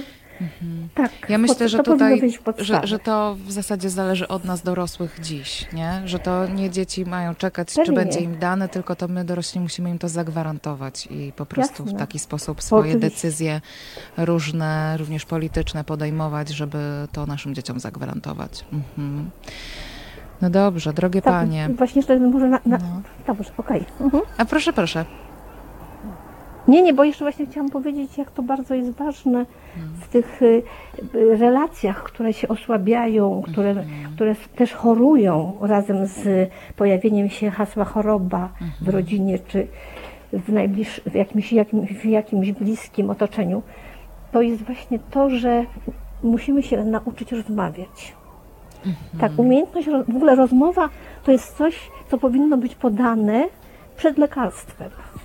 Tak. Ty, tyle dobrego może uczynić rozmowa, że tego się jak- jakby w ogóle nie da przełożyć na jakąkolwiek ilość pigułek, ale rozmowa właśnie z lekarzem, z psychologiem, z osobami bliskimi, w ogóle rozmowa. Myślę sobie, nie że właśnie w ogóle postawienie rozmowa. diagno- tak, a nie tak. postawienie diagnozy, tak, postawienie diagnozy, wypisanie recepty, koniec. Mam taką myśl, ja że żeby ta rozmowa się mogła wydarzać, to potrzebna jest też jakaś przynajmniej, jakiś przynajmniej podstawowy zasób wiedzy, nie? Świadomości. Albo Oczywiście. przynajmniej Psychoedukacja. tak, albo przynajmniej zrozumienia i szacunku dla odmienności, dla różnorodności, dlatego że różne osoby mają różnie Też. i niektóre mają jakieś Oczywiście. zaburzenia, inne mają innego rodzaju trudności, jeszcze inne przeżywają jakiegoś rodzaju kryzysy. Mm, I e, może to dotyczyć, dotyczyć absolutnie wszystkich, w związku z czym warto mieć jakieś, jakąś podstawową wiedzę na ten temat. Ale chciałabym... Ale ja sobie pozwolę no, jeszcze jedną rzecz tylko dodać, żeby tak nie kończyć bardzo smutno w kwestii Nie, właśnie chciałam o Y, remisjach, ale Y, dobrze. Remisje to jedna rzecz, ale y, właśnie y, ten cytat, y, którym się pani posłużyła tam z tego forum, Tak. y, to jest tak, nie ma się co oszukiwać. Choroba afektywna dwubiegunowa to, to jest ciężka przypadłość, ale co jest z mojego punktu widzenia najważniejsze, można się nauczyć z nią żyć. Można się nauczyć z nią funkcjonować, y, chociażby być w długotrwałych remisjach, y, wtedy kiedy się pojawiają nawroty epizodów, wszystko jedno czy depresji, czy manii, nauczyć się bardzo szybko reagować, jak coś się dzieje, więc już wygaszać y, epizod na samym początku. Można wieść naprawdę fajne, takie dające spełnienie i satysfakcję życie. I, I to nie jest tak, że dwubiegunówka, że diagnoza choroby afektywnej dwubiegunowej to jest początek jakiegoś końca. To może być czasami koniec pewnego początku, tak jak to było u mnie. Tak, albo po prostu nowy początek, taki z Mhm. większą uważnością na siebie, z większą dbałością o swój dobrostan, bo to jest jakiś klucz do tego, żeby te remisje były jak najdłuższymi okresami, Tak. prawda? I jednocześnie prostu to jest dbałość większa uważność na Tak. otoczenie. Tak, oczywiście. No myślę sobie, że to, co powiedziały Pani teraz na koniec o y, chorobie afektywnej dwubiegunowej, to spokojnie możemy przypiąć do każdego innego zaburzenia psychicznego, że po pierwsze mm, to jest e, coś, co może się zdarzyć każdemu, może dotyczyć ka- każdej osoby. Po drugie, mm, że to nie jest koniec, a może być początek czegoś nawet dla nas dobrego, lepszego. E, a po trzecie, że kluczem do wyzdrowienia jest po prostu e, dbałość o siebie, troska o siebie, o swoje otoczenie również. I to, co, e, o czym myślę i to, co pani powiedziała, pani Aniu, takie, taka dodana rzecz, z którą możemy wyjść z takiej choroby, z takiego zaburzenia czy z takiego stanu, jest też właśnie taka dodatkowa uważność nie tylko na siebie, ale też na inne osoby i mam wrażenie, że w ogóle na, na świat, tak już górnolotnie mówiąc. Mm. No to dziękuję Panią bardzo serdecznie za tę otwartość, za to, że Panie się zgodziły dzisiaj w niedzielę towarzyszyć nam e, podczas tego programu, że Panie odpowiadały w e, jakiś taki bardzo otwarty, ale też jednocześnie po prostu mądry sposób na, na te pytania, które tutaj padały. E, Państwo na czacie zgłaszają, że powinny Pani być jeszcze co najmniej raz w tym programie, żeby tu opowiedzieć więcej. E, Ja się z tym zgadzam, więc będę o Paniach po prostu pamiętać i przy najbliższej okazji mm, myślę, że będę e, Paniom proponować kolejne tutaj rozmowy. E, Pani Anna Olearczuk i Elżbieta Jełowicka, e, gościnie pierwszej części dzisiejszego programu psychologicznego, programu poświęconemu tematowi em, zaburzenia afektywnego dwubiegunowego. Bardzo serdecznie jeszcze raz Paniom dziękuję. Bardzo dziękuję. A Państwa Ja zapraszam też na... dziękuję bardzo. Do usłyszenia. Dziękuję. Dobrej niedzieli. A Państwa zapraszam na bardzo krótką przerwę i za chwilę będziemy rozmawiać o. No, jakoś tak skracając mocno, ale za chwilę to rozwiniemy, o niebinarności, a przede wszystkim o misgenderingu. Halo Radio. Nazywam się Małgorzata Kalicińska i siedzę sobie teraz w Halo Radio. To jest jedyne takie medium obywatelskie, póki co, w naszym kraju, które działa tylko i wyłącznie dlatego, że wy je wspieracie finansowo, bo oczywiście bez pieniędzy nic się nam tutaj dobrego w kraju nie, nie wydarzy. Zwłaszcza taka inicjatywa. Zachęcam do wspierania Halo Radia. Każda złotówka się liczy, naprawdę. www.halo.radio ukośnik SOS. To jest powtórka programu. Witam Państwa bardzo serdecznie, szczególnie te osoby, które y, dopiero do nas dołączyły. 4 minuty po godzinie 18, 16 dzień sierpnia 2020 roku. To jest niedzielny program psychologiczny. Ja się nazywam Joanna Frejus i tę część programu poświęcimy. Być może Państwo już jakoś zauważyliście, y, że mm, również poprzedni program tak wyglądał, y, że przynajmniej część programu staram się ostatnio poświęcać y, zagadnieniom związanym z osobami LGBT, trudnościami spotykającymi te osoby, prawami osób LGBT, ale w zasadzie chciałoby się powiedzieć i chyba mm, to jest uprawnione, żeby powiedzieć, że po prostu tematom związanym z prawami człowieka. Te tematy wcześniej się pojawiały w programach psychologicznych na antenie Halo Radio, które prowadziłam, ale dzisiaj bardzo silnie czuję, że mm, jest absolutnie potrzeba, żeby te tematy poruszać w sposób regularny. Dlatego mm, ja wiem, że Państwo pewnie bardzo dużo teraz słyszycie na temat y, wszystkiego, co związane z tematami mm, y, dotyczącymi osób LGBT, że Państwo być może już jakoś tęczową flagę macie pod powiekami, jak zamykacie oczy ale to jest taki czas, kiedy y, możemy i powinniśmy y, to robić. W zasadzie powinniśmy byli dużo wcześniej to robić, ale z jakiegoś powodu zawsze coś było ważniejsze. Więc dzisiaj to jest ten czas, kiedy możemy nadrobić te braki i się po prostu, proszę Państwa, porządnie wyedukować, bo to, co się dzieje dziś w mediach, ale też na ulicach, na mównicach, w Sejmie, w parlamencie, całym, nie tylko w Sejmie. To, co się dzieje też w jakichś innych obszarach, w przestrzeniach internetowych i nieinternetowych, w moim poczuciu jest wypadkową y, również bardzo dużej hmm, dużego niedouczenia po prostu, proszę Państwa. No, bo jakoś tak czuję, że wiele z tych y, jakichś zdziwień, ale też aktów przemocy wynika z tego, że my siebie po prostu nie rozumiemy. Nie rozumiemy, nie znamy natury ludzkiej, nie rozumiemy, co jest najnaturalniejszą rzeczą na świecie, co, z, czym, z czym się rodzimy, o czym decydujemy, o czym nie decydujemy, co jest prawdą, a co jest jakimś pomysłem pewnych osób na pewne rzeczy.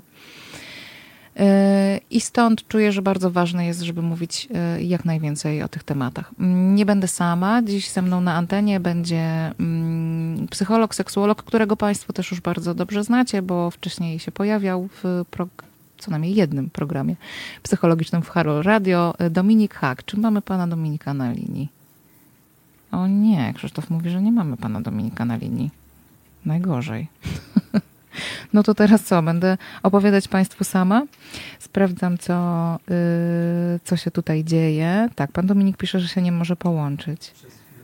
Przez chwilę pan był, ale pan zniknął. Yy, dobrze, no to w takim razie yy, spróbuję y, tutaj yy, jakoś. O, pan Dominik odpisał, jak mu odpisałam, że program już trwa i że czekamy, to odpisał, że masakra. Odpisuję, proszę próbować. Czy możemy przez telefon? Nie możemy, Krzysiu, nie? No, jeszcze Bary stoi i patrzy, to już w ogóle nie możemy. To nic. Ja Państwa wprowadzę pokrótce w temat. E, dwa, e, e, dwa. O, no i bardzo się cieszę, Panie Marcinie, że Pan podniósł tutaj ten temat. Ja przeczytam Pana komentarz i on jakoś mi posłuży do tego, żeby mm, wyprowadzić taki komentarz, albo nawet zacytować słowa osób, które wiedzą y, lepiej i więcej, ale to za chwilę. Pan Marcin pisze, ale proszę spojrzeć, jak zachowują się osoby identyfikujące się z LGBT. To nie są spokojne protesty, a akty przemocy. Walka o swoje prawa w agresywny sposób. Nie tędy droga. Mhm. No i właśnie zaczynam się zastanawiać, dlaczego, proszę Państwa, wiem, że Państwo mi odpowiecie na to pytanie. Dlaczego my oczekujemy od osób ze środowisk LGBTQ, spokoju, opanowania, mm, protestów, ale tylko spokojnych, no właśnie, pokojowych. E, dlaczego oczekujemy od tych środowisk, żeby spokojnie maszerowały, ale najlepiej w ciszy, albo żeby sobie usiadły gdzieś z boku, albo żeby w zasadzie zostały w domu, bo to jest taki najspokojniejszy protest, nie? W zasadzie też tych flag mogłyby nie wywieszać, no bo po co? Jakoś tak to kole w oczy. Zastanawiam się, skąd jest w nas ten pomysł, że osoby ze środowisk LGBT są w stanie wytrzymać taki poziom napięcia, przemocy, E, cały czas rosnący zresztą, że są w stanie mm, wysłuchiwać tego, jak prezydent kraju, ale w zasadzie osoba kandydująca na ten y, urząd jest w stanie mówić o nich, że w zasadzie to nie istnieją, że w ogóle nie są ludźmi. e, że mogą patrzeć, e, ile lat w zasadzie można patrzeć na to, jak osoby z twojego środowiska popełniają samobójstwa albo podejmują próby samobójcze w kontekście tego, co się dzieje w odniesieniu do nich samych. E, ile lat mogą być spokojne? Hmm? Dzień dobry, panie Dominiku. Słyszymy się? O, ja pana słyszę. Halo, przepraszam, ja nic nie Halo. słyszę. Y, Dobrze, to sprawdzamy, co się dzieje. Chłopaki tutaj kombinują. Y, My już pana słyszymy, to jest, to jest jakiś dobry znak. Najwyżej będę panu zadawać pytania SMS-em. Haha. No więc proszę państwa, jakoś e, pan Krzysztof odpisuje. Wszyscy ich wyzywają, No plują. niestety jest tak słaby dźwięk, ja jakby Mhm. przed chwilą pana usłyszałem, ale jest bardzo cicho. Dobra. Nie wiem kompletnie. Y, Porozmawiają sobie panowie poza anteną, a my kontynuujemy wątek. Pan Krzysztof, wszyscy ich wyzywają, plują, obrażają, a oni mają być grzeczni. Mają się schować do piwnicy. Hmm. Pan Marek, zastanawiam się, czy te grupy antykapitalistyczne są faktycznie tęczowe, czy po prostu czerwone, które podpięły się pod ruch LGBT. Hmm? Ciekawe. Pan Marcin, jeśli chcę od szefa podwyżkę, to nie idę z tak zwanym ryjem do szefa. To samo dotyczy LGBT, a może jednak dobrze robią? Mm, No to jest pytanie jakoś do państwa. Tylko, panie Marcinie, to jest trochę też o tym, że... Dalej jest bardzo cicho. To jest trochę też o tym, że środowiska LGBT nie idą po podwyżkę do szefa, bo tutaj nikt nie jest szefem y, osób, które po prostu y, mają jakąś tożsamość płciową, taką bądź inną. Dlaczego stwierdzamy, że te osoby powinny o coś prosić? Otwieram dyskusję, proszę Państwa, bo sama się nad tym zastanawiam od, y, od lat w zasadzie. Y, Chyba zrobimy sobie krótką przerwę, zagramy jakiś muzyczny utwór i spróbujemy ogarnąć techniczne y, zawirowania, bo jak tu wszyscy gadacie mi do słuchawki i nie tylko, to ja się nie mogę skoncentrować na tym, co Państwo piszecie. Ale zgadzam się z tym stwierdzeniem, że no właśnie przykład idzie z góry. Y, Proszę o Państwa komentarze. Jestem bardzo ciekawa mm, Państwa opinii. Być może ktoś z Państwa się też zdecyduje, żeby do nas zadzwonić i o tym porozmawiać. No bo co tak będę tutaj sama siedzieć i Wam opowiadać, zadawać pytania bez odpowiedzi. Krzysztof, gramy coś. Halo Radio. Pułkownik Adam Mazguła. Halo, Halo Radio. Szanowni Państwo, wspierajmy Halo Radio. To medium obywatelskie, które finansują sami obywatele, które porusza nasze obywatelskie sprawy. To bardzo ważne medium. Wspierajcie. www.halo.radio ukośnik SOS. To jest powtórka programu. Mm, Dobrze, to zagraliśmy, to teraz pogadajmy. Panie Dominiku, czy już jest Pan na antenie? Tak, witam serdecznie. No, wspaniale, bardzo się cieszę. E, Ja też się cieszę. Udało nam się ogarnąć techniczne zawirowania. E, Ja myślę, panie Dominiku, że to jest trochę tak, że pan jest po prostu na urlopie i to jest tak, że pana telefon po prostu chciał tak zrobić, żeby pan miał urlop nieprzerwany, a nie się tutaj znowu zajmował sprawami w jakimś radio. Dokładnie. Mhm. Pozdrawiam z Sopotu serdecznie. E, Dobrze. Obiecałam Państwu, y, że będziemy rozmawiać o y, niebinarności i o misge- misgenderingu i sobie i tak się zastanawiam, ile osób myśli, o jakiej mis będziemy rozmawiać, o, o mis czego. E, Więc zaraz Państwu wyjaśnimy, e, cóż to są za pojęcia i dlaczego to jest ważne, żeby rozumieć, co one oznaczają i jak ważne jest, żeby nie stosować, e, no właśnie, chociażby mm, tego misgenderingu tajemniczego. Przy okazji, zanim Pan się z nami połączył, rozpętałam dyskusję na naszym czacie, zadając proste pytanie, jak długo można oczekiwać, albo inaczej, y, y, no dobrze, jak długo można oczekiwać od osób ze środowisk LGBTQ, że będą znosić y, akty przemocy wobec nich, same nie dopuszczając się aktów wandalizmu, również być może przemocy, mm, w każdym razie bardziej radykalnych niż do tej pory działań. Na ile to są działania radykalne, to chciałabym dzisiaj zostawić z boku, bo y, w zeszłym tygodniu y, poruszaliśmy ten temat y, mm, z prezesem Stowarzyszenia Tolerado. Mm, Dzisiaj chciałabym porozmawiać o tym, no właśnie, jakoś odbieram państwa, państwa odpowiedzi i będę je odczytywać. A pana, panie Dominiku, prosiłabym o wprowadzenie nas w temat misgenderingu e, wydaje się, że nie można o tym mówić bez najpierw wprowadzenia w temat w ogóle binarności, niebinarności. Czy pan to też tak czuje? Tak, myślę, że wypadałoby zacząć najpierw od tematu tożsamości płciowej Mhm. w ogóle, żeby Tak. zacząć mówić o jakimkolwiek genderingu. bo O tym już w ogóle mówiliśmy trochę, nie? W, poprzednim naszym Tak, y, spotkaniu na antenie Halo Radio, ale tak, no jakoś spróbujmy, y, mm, spróbujmy zacząć od tego miejsca, żeby to mm, miało faktycznie sens i było osadzone, pamiętając, że, że, że mamy ograniczoną ilość czasu. Oczywiście, postaram się tak e, na szybko wprowadzić temat jak dla studentów i studentek na uczelni. Tożsamość Mhm. płciowa, czyli podstawowa warstwa naszej seksualności, to jak my sami i same siebie określamy, jeżeli chodzi o płeć. Czyli to jest po prostu odpowiedź na pytanie, kim jestem, Mhm. mężczyzną czy kobietą i to jest binarność. Czyli binarność zakłada, że są dwa wymiary zupełnie do siebie przeciwległe, zupełnie od siebie inne, męskość i kobiecość. Natomiast niebinarność to jest wyłamanie się z tej binarności. Czyli jeżeli osoba nie czuje się ani mężczyzną, ani kobietą, to wtedy mówimy o tym, że jest osobą właśnie niebinarną.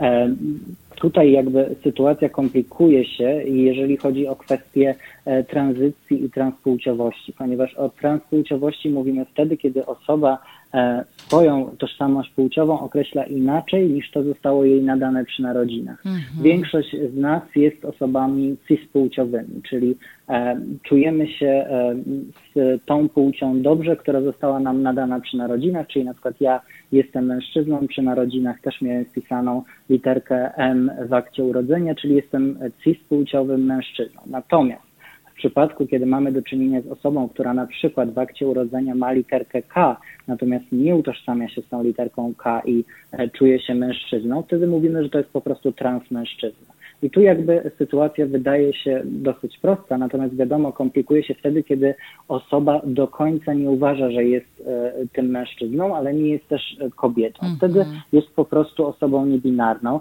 Temat ten nie jest niczym nowym. Osoby No właśnie chciałam pana zapytać, istnieją. tak, bo teraz mówi się o tym w kontekście, och, moda, moda na LGBT. Wcześniej mówiło się o modzie na homoseksualność albo homoseksualizm. E, przypominam, że to nie jest dobra forma. E, e, że teraz mówi się o modzie na, e, no te osoby, które gdzieś usłyszały e, o niebinarności, to też mówią o modzie na, na właśnie niebinarność, e, ale przecież to nie jest nowy temat. To w ogóle nie jest coś, co zostało wymyślone i nagle sklasyfikowane, tylko przecież to jest w zasadzie sytuacja no, naturalna, występująca w przyrodzie, że tak to określę. I e, tylko, że czasy mamy takie, że można o tym po prostu mm, więcej usłyszeć. E, Czy to też z Pana punktu widzenia tak wygląda? Oczywiście, ma Pani Mm. rację. Jak najbardziej kiedyś e, może nie było samego słowa Mhm. niebinarność. Ono jakby w zeszłym roku, 2019, w ogóle w Stanach Zjednoczonych zostało ogłoszone jednym ze słów roku e, według takiego e, dosyć prestiżowego słownika języka angielskiego, co pokazuje, że jakby staje się ono coraz bardziej popularne, natomiast to nie zmienia faktu, że e, w psychoseksuologii, czy też w socjologii, antropologii jakby od dawna było wiadomo, że istnieją w społeczeństwie takie osoby, czy może bardziej istnieją takie społeczeństwa na świecie, które rozpoznają więcej niż dwie płcie. E, W Europie e, najbliższy przykład to jest na przykład e, Albania i albańskie dziewice. Warto o tym poczytać. Jeżeli chodzi o dalsze tereny, no to wiadomo Indie, Pakistan, Bangladesz i społeczność hijra, czyli trzecia płeć, która jest nawet w Indiach rozpoznawana na poziomie dokumentów. W Indiach można mieć w e, dowodzie osobistym płeć męską, kobiecą albo właśnie trzecią, więc jakby to zjawisko nie jest niczym nowym, może jakby samo słowo, które opisuje e, jest, jest nowe. Nie mówiąc już o. Y, y, zdaje się, że w Niemczech jest możliwość zaznaczenia płeć inna. Tak. Y, I też y, bardzo silny ruch jest osób, które mm, no właśnie miały y, to już, to już w przypadku takich sytuacji, kiedy mm, jest trudność z mm, rozpoznaniem płci u dziecka, które się rodzi, to do tej pory była taka praktyka, że no, rodzic albo lekarz prawda, podejmował decyzję o tym, jakiej płci jest tak. to dziecko, natomiast mhm. rodzi to mhm. oczywiście ogromne protesty i zdaje się, że w Niemczech ten ruch jest bardzo silny, że o tym mhm, tak. powinno zadecydować samo dziecko w momencie, kiedy będzie już do tego zdolne, a nie ktoś za nie. Tu mówi Pani o trochę innym tak, zjawisku, tak, tak. o interpłciowości, Dokładnie. czyli bardziej na poziomie biologicznym, tak. kiedy nie można określić e, płci jednoznacznie. Mhm. Oczywiście Niemcy czy na przykład e, Malta to są takie pionierskie kraje w Europie, które zaczęły wprowadzać takie rozwiązania dla osób interpłciowych, natomiast jakby to rozwiązanie, które jest w Niemczech, czyli możliwość wpisania X, e, jest również opcją właśnie dla osób niebinarnych. Mhm. W Polsce takiej opcji nie ma, więc tutaj wszystkie osoby transpłciowe, które chcą zmienić dokumenty, muszą na drodze pozwu cywilnego oskarżyć swoich rodziców o to, że źle określili im mhm. płeć przy narodzinach, pomimo że rodzice tego, jak wiadomo, nie robią, tylko lekarz, lekarka, osoba, która odbiera poród. E, mhm. Także jest opcja tylko w jedną stronę, z M na K albo K na M. Tak. Dla osób niebinarnych nie ma trzeciej opcji, więc najczęściej te osoby po prostu przechodzą tranzycję zupełnie tak samo jak osoby e, binarne. Mhm. No właśnie, no i tutaj dochodzimy, mam wrażenie, już do tego momentu, kiedy możemy y, powiedzieć, czym jest misgendering. Oczywiście. Misgendering jest e, elementem transfobii czy ambifobii, uprzedzenia do osób transpłciowych, jest behawioralnym komponentem tego mhm. zjawiska, czyli polega już na celowym, zamierzonym zwracaniu się do drugiej osoby w formach rodzajowych, które nie odpowiadają tożsamości płciowej tej osoby. Czyli misgenderingiem dla przykładu byłaby sytuacja, w której pani połączyłaby się ze mną i mówiła do mnie cały czas na pani. Ja bym protestował i mówił, że jestem przecież panem, a pani e, natarczywie cały czas mówiłaby do mnie per tak. pani, czy na przykład przekrętałaby pani moje imię. Mhm. To jest właśnie misgendering. Tak. Po to, sytuacja, po to żeby sprawić, osobą... żeby się pan po prostu poczuł gorzej, żeby pana w jakiś sposób zdyskryminować, a w zasadzie myślę, że możemy swobodnie powiedzieć, że stosowałabym wtedy wobec pana jakiej, jakiegoś rodzaju przemoc. Tak, oczywiście. No, definicja przemocy jest taka, że mamy z nią do czynienia wtedy, kiedy dzieje się coś drugiej osobie wbrew jej woli. Więc mhm. jakby ewidentnie, jeżeli zwracamy się do osoby niezgodnej z jej płcią, czyli do kobiety mówimy jak do mężczyzny, czy do mężczyzny jak do kobiety, czy do osoby niebinarnej uporczywie mówimy nie tak jak sobie życzy, mhm. to jest to e, właśnie misgendering. Sytuacja jest zupełnie inna, kiedy nie wiemy i się pomylimy. No to wtedy po prostu mówi się przepraszam i poprawia. Dlatego ja też bardzo często rozmawiam z moimi pacjentami i pacjentkami, kiedy zmagają się z brakiem akceptacji ze strony rodziców mhm. E, o tym, że bardzo często rodzice na początku mają trudność i mylą się.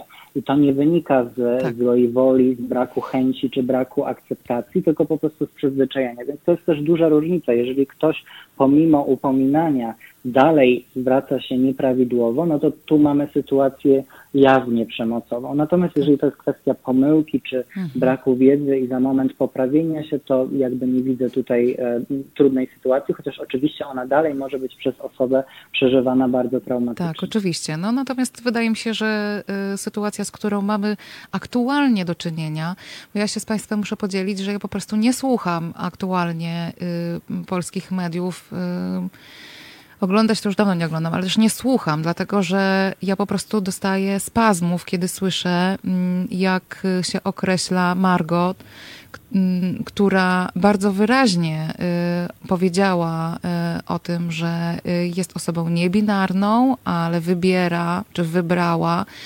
żeby używać w stosunku do niej zaimków żeńskich i nie jestem w stanie po prostu jakoś spokojnie przejść nad tym, jak e, politycy, ale też dziennikarze e, po prostu dopuszczają się misgenderingu w stosunku do tej osoby, bardzo świadomie posługując się zupełnie innym imieniem tej osoby i do, jeszcze opatrując to jakimś komentarzem, że po prostu nie rozumieją, dlaczego mają tej osobie mówić w taki sposób, w jaki ona sobie życzy.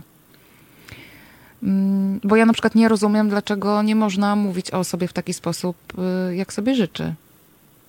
Czy pan, panie Dominiku, coś z tego rozumie? Bo dla mnie to jakby... Nie, trudno jest mi jakby znaleźć wytłumaczenie, dlaczego nie mamy zwracać się do drugiego człowieka tak, jak sobie tego życzy. Nie widzę uzasadnienia. Są pewne sytuacje medyczne i formalne, gdzie musimy użyć takich danych, jakie są w dokumentach. I ja też wystawiając dla moich pacjentów i pacjentek opinię do sądu, używam ich danych z dowodu, ale to jest jedyna sytuacja, kiedy to robię, ponieważ właśnie na takie dane osoba ma chociażby nadany PESEL, pod takimi danymi można ją znaleźć w różnych innych spisach, więc jakby to jest sytuacja zupełnie oczywista, gdzie nie mogę podać wybranego imienia. Natomiast wszystkie inne sytuacje, jakby nie mają żadnego e, logicznego wytłumaczenia, abyśmy używali czy używały formy, z którą osoba się nie utożsamia i której sobie przede wszystkim nie życzy. Tu nawet nie chodzi o osoby niebinarne czy transpłciowe, kiedy mówimy o imionach, tylko myślę, że to dotyczy każdego i każdej z nas. Są osoby, które mają e, imiona, których nie używają. Są osoby, które mają po dwa, trzy imiona i używają jednego z nich i jakby nie jest to dla nikogo problem. Dla nikogo nie są też problemem pseudonimy artystyczne, czy w końcu mhm. e, imiona, które wybierają osoby e, duchowne. A tu jakby jest jest oczywiście temat płci, temat seksualności, więc to budzi ogromne kontrowersje i też lęk, a ludzie, którzy się boją, e, atakują, bo nie potrafią tak. sobie poradzić ze swoim lękiem, więc trochę to jest tak, że kiedy dowiadujemy się, że są osoby, które nie są ani kobietami, ani mężczyznami i mają odwagę o tym mówić i nie wstydzą się tego, nie chowają się po kątach, no u, niektórych osób to e, budzi niezrozumienie, a kiedy czegoś nie rozumiemy, to tak jak przed chwilą mówiłem, atakujemy, bo to jest jakby najłatwiejsza forma poradzenia sobie z sytuacją. Więc y, też jakby za, za pozwoleniem wprowadzę kolejny termin, czyli dead name, bo mhm. osoby transpłciowe i niebinarne o swoim imieniu z dowodu mówią właśnie dead name, czyli z angielskiego martwe imię, a skoro jest martwe, to znaczy, że go się nie używa. Dlatego też osoby niebinarne, które są po e, tranzycji, czy osoby transpłciowe po korekcie płci, one nie używają już tamtego imienia i użycie go wbrew woli osoby, czy też wyjawienie tego imienia komuś jest właśnie nazywane też dead namingiem, czyli właśnie nazywaniem osoby tym imieniem, którego ona czy on już nie używa. Mhm.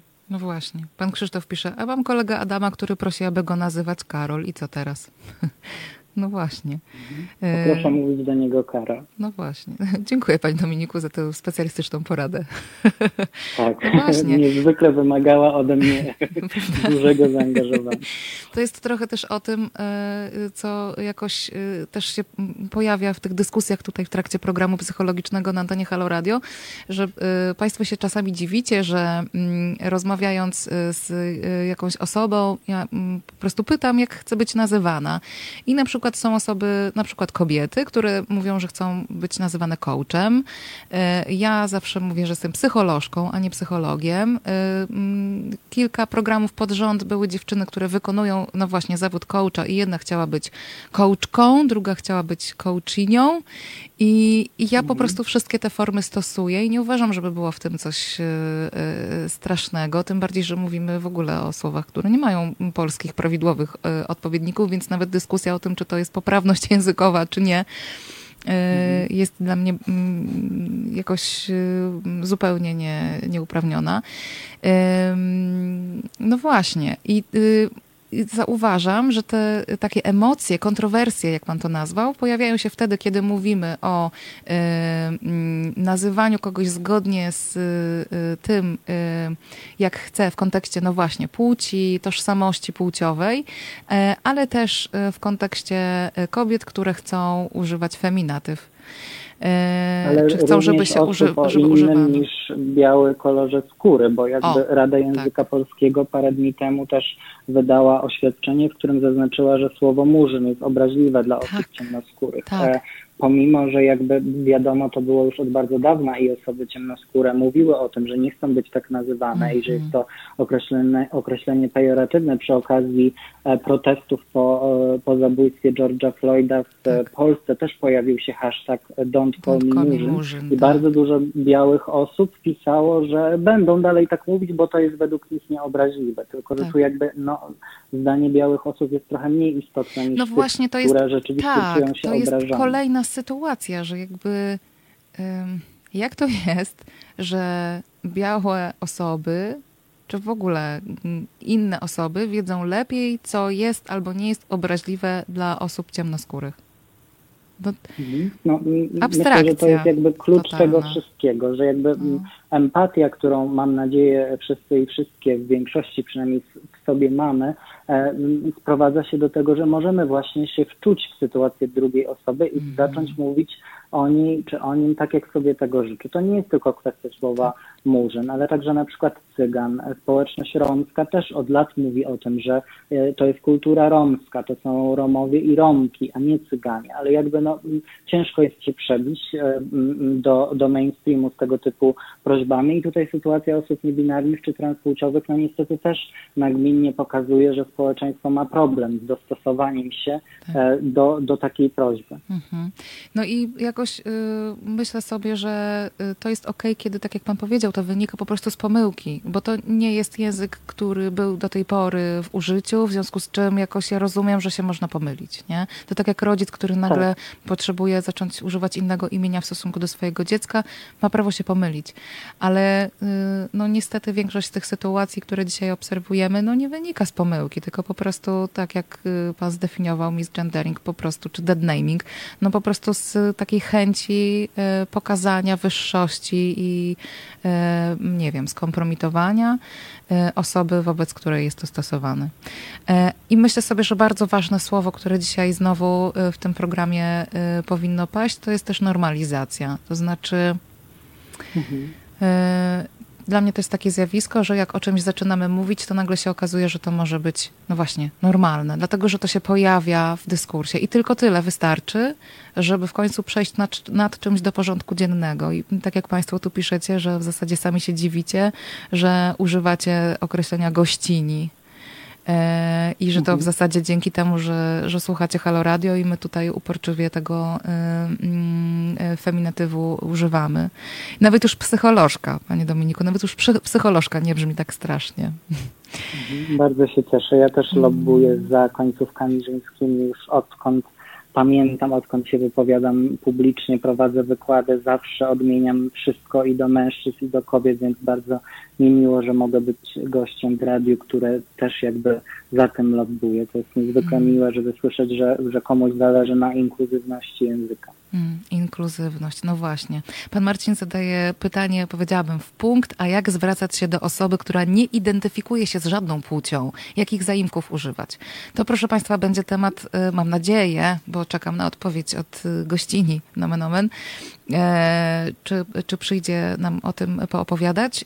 Ym, Ale Panie Dominiku, może y, jakoś wplećmy to, ponieważ ja jakoś tak mam potrzebę, żeby te części programu poświęcone społeczności LGBT, ale przecież nie tylko, po prostu poświęcone chyba prawom człowieka, tak y, uogólniając, y, żeby y, zakańczać takim y, pochyleniem się nad tym, co mogą robić osoby, które nie identyfikują się jako osoby LGBT, ale na przykład chcą wyrazić swoją solidarność, a więc mogą być osobami, które można by nazwać sojusznikami. Co można, e, co mogą zrobić? Jak Jaki, jaki pan ma e, na to pomysł, jaką pan być może miałby propozycję? Może tutaj też e, jakiś pomysł odnośnie zaimków, które można by używać w kontekście osób, które się nie identyfikują z żadną płcią, a więc w kontekście osób niebinarnych. Oczywiście. To kończąc, podsumowując, warto słuchać. E, Słuchanie jest umiejętnością, która pozwala nam się otworzyć na świat i na innych ludzi. Więc jeżeli mamy do czynienia z osobą, która prosi, mów do mnie w końcówkach żeńskich, to nawet jeżeli nam one nie pasują, jeżeli osoba no, nie wygląda w taki sposób, w którym my po prostu sami same z siebie byśmy opisali jako żeński, to podążajmy za tym i mówmy do tej osoby dokładnie tak. I analogicznie, jeżeli mamy do, do czynienia z osobą apłciową, czyli taką, która nie utożsamia się z żadną płcią, zapytajmy. Ja tak zawsze robię, że po prostu pytam i osoba na przykład mówi, proszę mówić tak, żeby nie użyć żadnej płci. No i jakby nie jest to problem, bo możemy mówić po prostu na ty jak się czujesz, czego chcesz, co ci podać, chociażby na przykład w sklepie. Jest bardzo wiele sytuacji społecznych, gdzie nie musimy używać płci, pomimo, że jakby no, w naszej kulturze jest mówienie pan, pani, to jednak myślę, że można niektóre rzeczy obejść i to jest jakby, e, myślę, z mojej strony takie, takie polecenie do wszystkich osób, które chcą być osobami sojuszniczymi, nie tylko dla społeczności LGBT+, ale także na przykład dla kobiet, czy dla mniejszości narodowych, religijnych. Mm-hmm. Warto pytać o to, czego tego osoby potrzebują. Ja też należę do większości, bo jestem mężczyzną, więc może niektórych problemów nie rozumiem. Przy, e, przy okazji protestów dotyczących e, praw reprodukcyjnych, aborcji, mnie nie dotyczy E, aborcję osobiście. Natomiast zawsze mogę się zapytać kobiet w swoim otoczeniu, czego one potrzebują, jakiego rodzaju wsparcia przy okazji e, tego typu represji i jakby próby zakazania wykonywania tego zabiegu i wtedy będę wiedział, jakim mogę być sojusznikiem. I tak samo tutaj, jeżeli jest osoba, która nie jest osobą LGBT i nie wie, co może zrobić, no to warto się zapytać, dowiedzieć i wsłuchać w to, co mogę dla ciebie zrobić. Myślę, że e, to się dzieje właśnie teraz, to, że jakby o tym rozmawiamy, poszerza wiedzę i normalizuje, więc my też jako osoby możemy poszerzać wiedzę, przekazywać dalej treści, edukować i e, no nie powiem, że dobrą nowinę słać, ale może tolerancję, wiedzę. Mhm. No, Zastanawiam się nad tą tolerancją, zawiesiłam się nad, nad, nad tą tolerancją, bo jak mhm. sobie myślę o tym, czego ja y, życzę y, y, osobom ze środowisk LGBT, ale po prostu wszystkim osobom ze, z wszelkich tak zwanych mniejszości, to myślę sobie o tym, że ja nie chcę, żeby te osoby były tolerowane, nie? Tylko chciałabym, żeby one po prostu były, nawet żeby po, po prostu nie było tematu, żeby jakoś pot, potrzeba mhm. akceptacji, że, mm, że jakoś mm, życzę sobie, żeby różnorodność była po prostu e, jasna, nie? Żeby ona po prostu mhm. była, żeby nie trzeba było nikomu mówić, wiesz, no zastanów się tutaj e, jakoś, e, no może uda ci się zaakceptować taki stan rzeczy. Nie, no po prostu jest tak, jak jest i marzy mi się, żebyśmy mieli, miały właśnie taki kontekst w głowie, że pewne rzeczy po mhm. prostu istnieją, istnieją od bardzo dawna i to, że stanowią jakiś kulturowy dylemat, to jest tylko dlatego, że y, prawdopodobnie jest to na rękę konkretnym grupom, y, żeby ten temat akurat teraz poruszać. Albo no właśnie, może być to wynikiem, czy wynikać z jakichś różnych trudności, które dane osoby napotykają. I no to już jest w ogóle jakaś radykalna empatia, ale oczywiście te osoby też warto jakąś empatią otoczyć, żeby się y, jakoś dowiedzieć, zorientować, skąd w nich jest ten problem. E, ale oczywiście. jest ja to już chyba dosyć trudne o... na tym etapie. Mhm. mhm. Okej, okay. oczywiście. E, właśnie, pan Marcin przypomina, że dzisiaj na krakowskim przedmieściu dzieją się rzeczy. Z tego co wiem, to od godziny 16 pod e, Akademią Sztuk Pięknych się, się zbierają osoby, które protestują przeciwko aktom przemocy związanym z aresztowaniami między innymi e, i pojawiła się tam e, nomen omen tęcza. To też chcę pana zapytać, e, czy właściwie na, co my mamy tutaj pana zdaniem na fladze? Czy to jest tęcza, czy to jest, jak słyszałam dzisiaj, muszę sobie to przypomnieć, bo to było bardzo kreatywne, sześciokolorowe pole. Przykro mi, e, bardzo nie widziałem jeszcze, bo tak jak e, na początku mówiliśmy, jestem na urlopie i staram się odciąć od polityki, bo mhm. niestety polska polityka jest wyjątkowo obciążająca, a ja tak, też jako tak. E, czynny psycholog, specjalista muszę mieć umysł dosyć gibki, więc staram się na urlopie od polityki odpoczywać, więc nie mhm. wiem. Natomiast mogę domniemywać, że zarówno możemy to interpretować jako tęczy, jak i sześciokolorowe pole. Najważniejsze jest, żeby wiedzieć, że e, ten e, symbol e, oznacza po prostu pewną społeczność, która wciąż potrzebuje praw i zauważenia. Tak, a nawet wydaje mi się, że to można spokojnie rozszerzyć do symbolu po prostu chęci dążenia do równości i solidarności, bez względu na wszystkie cechy. O. E, no właśnie, proszę Państwa, jakoś tak e, potrzebuję, żeby Państwo, e, jeżeli możecie, to się skierowali na krakowskie przedmieście, jeżeli macie ochotę na taką formę wyrażania swojego sojusznictwa, swojej solidarności.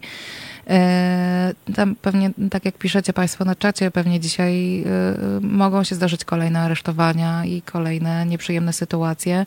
Pan Marcin pisze, że mm, ta flaga utworzona na krakowskim przedmieściu przed jeszcze rozpoczęciem y, tego y, zgromadzenia, utworzona z kolorowego proszku po prostu.